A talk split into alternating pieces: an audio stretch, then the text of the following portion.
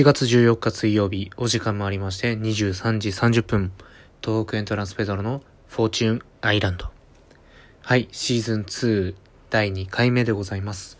えー最近の出来事ということで、ちょっと最初にお話したいんですけれども、あの、昔ね、あの、今はちょっとチャンネル活動もやってないんですけど、ベベチャンネルっていうね、あの、ベベくん仲良くさせていただいてたんですけど、からなんか急に LINE 来まして、あのー、ペドチさ、あの、いついついる家にみたいな。え、どうしたの？ちょっと荷物を送ったからって言って、あのー まあちょっとこれサブチャンネルで後日あげようと思ってるんですけど、あの、僕と P 山くん宛てに、オカリナが届きまして、しかもご丁寧に、青色のオカリナと緑色のオカリナをね、えいただきまして、で、なんかこれ TikTok とか、なんか YouTube のネタとかで使えんじゃないの？つって、あの、いただいたんですけど、でね、結構ね、ちらっとやったんですよ。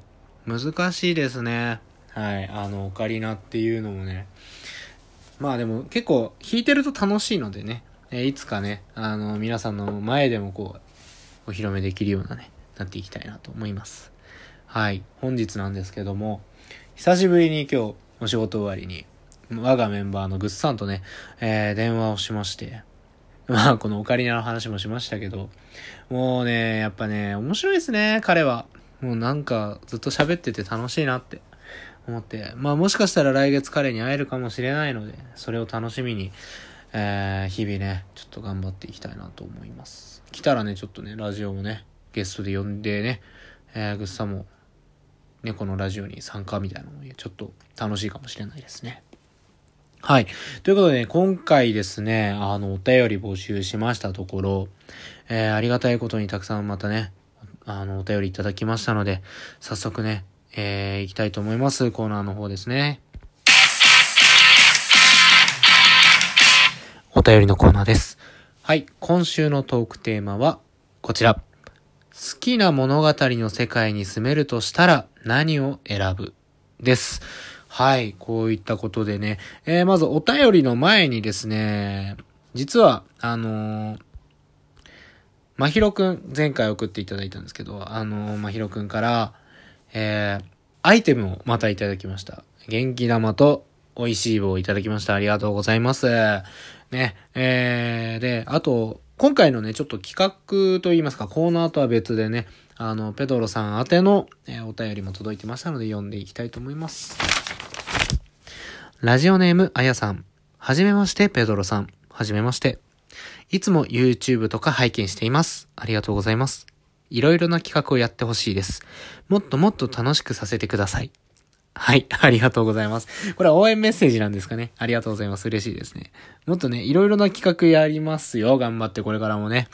えー、もう間もなくね、動画投稿本数が200本を超えるぐらいまで、えー、間もなく迫ってきてるのでね、えー、これからももっとどんどん皆さんがね、楽しい、面白いと思えるような動画を撮影していけたらなと思っておりますので、楽しみにしていてください。はい、ということで今回の、えー、お便り読んでいきましょう。ラジオネーム、中んだかりまひろさん。ペドロさん、こんばんは。こんばんは。えー、住んでみたい家はいっぱいあるけど、その中で一番を選ぶなら、ドラゴンボールの中にある、ブルマの家です。はい。えーまあ今回家、まあ世界としてね、えーどの物語に住みたいっていう募集だったんですけど、ちょっと家ってもう限定的に送っていただきました。えー僕、ドラゴンボール、詳しく読んだことないんですけど、ブルマの家ってなんかそんなにこう、住むべきみたいなものがあるんですかね。あのー、何ですか？ブルマって確か、ベジータの奥さんだったような気がしなくもないんですけども、ちょっとごめんなさい、勉強不足でしたね。えーブルマの家、えー、結構いいんですかね？本当にちょっと後で調べて来週ちょっとじゃあお話しますね。ブルマの家こうでしたって。はい、ありがとうございます。ごめんなさいね。えー、ちょっと詳しくなっときます。はい、では続いてのお便りです。ラジオネーム七七さん。ペドロさんこんばんにゃ。こんばんにゃ。好きな物語の世界に住めるとしたら、それは私が小学生の時に読んだ童話の世界で、住んでみたいというよりは、そんなことができたらなんて楽しいのだろうかと憧れてしまいます。僕の机は僕の国という童話で、主人公が机の引き出しを開けるとそこは夢のような世界があって、私も日々仕事や人間関係などで疲れた時、机の引き出しを開けて別の世界に行けたらなぁと妄想してしまいます。はい。この僕の机は僕の国というね、童話、初めてちょっと、あの、今回のお便りで知ったんですけれども、えー、なんか、ちょっとね、ドラえもんのタイムマシーンのね、引き出しみたいな感じなんですかね。また別の世界が広がってるっていうね。そこいいですね。そこに逃げ込むじゃないけど、そこで住むっていうのも、えー、まあ一種の現実逃避。まあでもこの題材がもう、ね、ちゃんとした現実逃避をするならどの世界に行きたいですかみたいなところがあるので、はい。あのー、僕はこの、今話聞いた感じだとなんかいいなって思いますね。ちょっとこの動画も後で調べて読んどこうかなって思います。ありがとうございます。ねこれちょっといいですよね。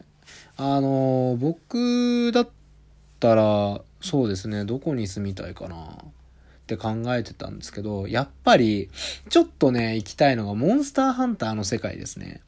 あのモンスターを買って、まあそれをで生計を立てていくってちょっとかっこいいじゃないですか。まあね、もちろんあのゲームだから死ぬっていうのがないですけど、実際モンスターハンターの世界のなんかで、あの、なんていうんですか、設定資料とか読むと、やっぱりあの、モンスターに襲われて死んじゃうっていう、こう、被害も出てるっていうのもね、なんか文献みたいな、あるみたいなんで、ちょっとね、怖いっちゃ怖いですけど、ちょっとね、そういうハンターみたいな職業なりわいとしてこう、いろいろやってみたいな、なんては思います。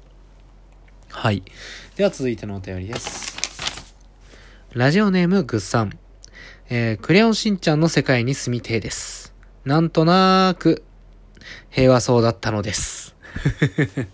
ありがとうございます。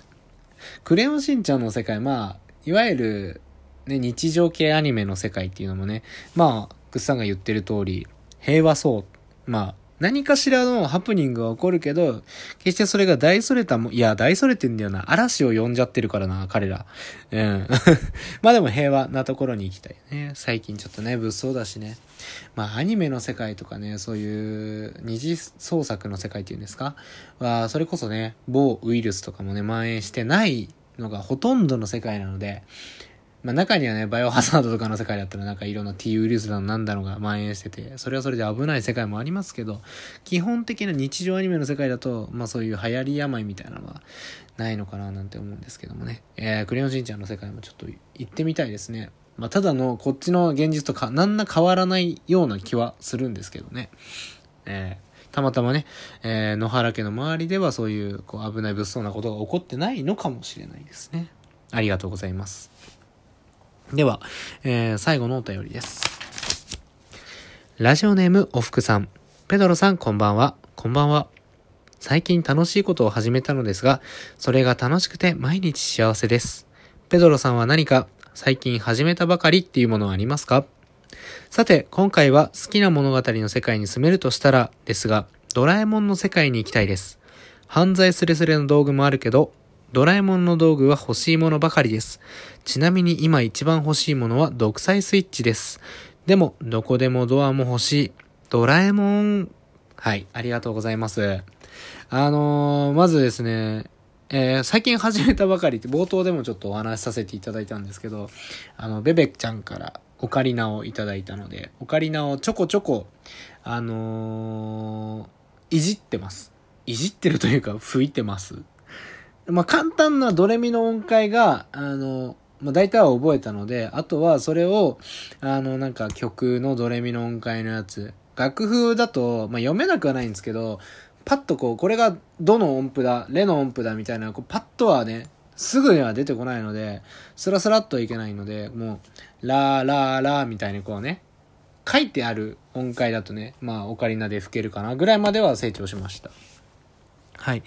えー、ドラえもんの道具というか、ドラえもんの世界に住みたいということなんですけども、まあ、あの、独裁スイッチってあれだよね、確かね。のび太が誰もいなくなれって寝ながらこうおっしゃってみんな消えちゃうみたいな。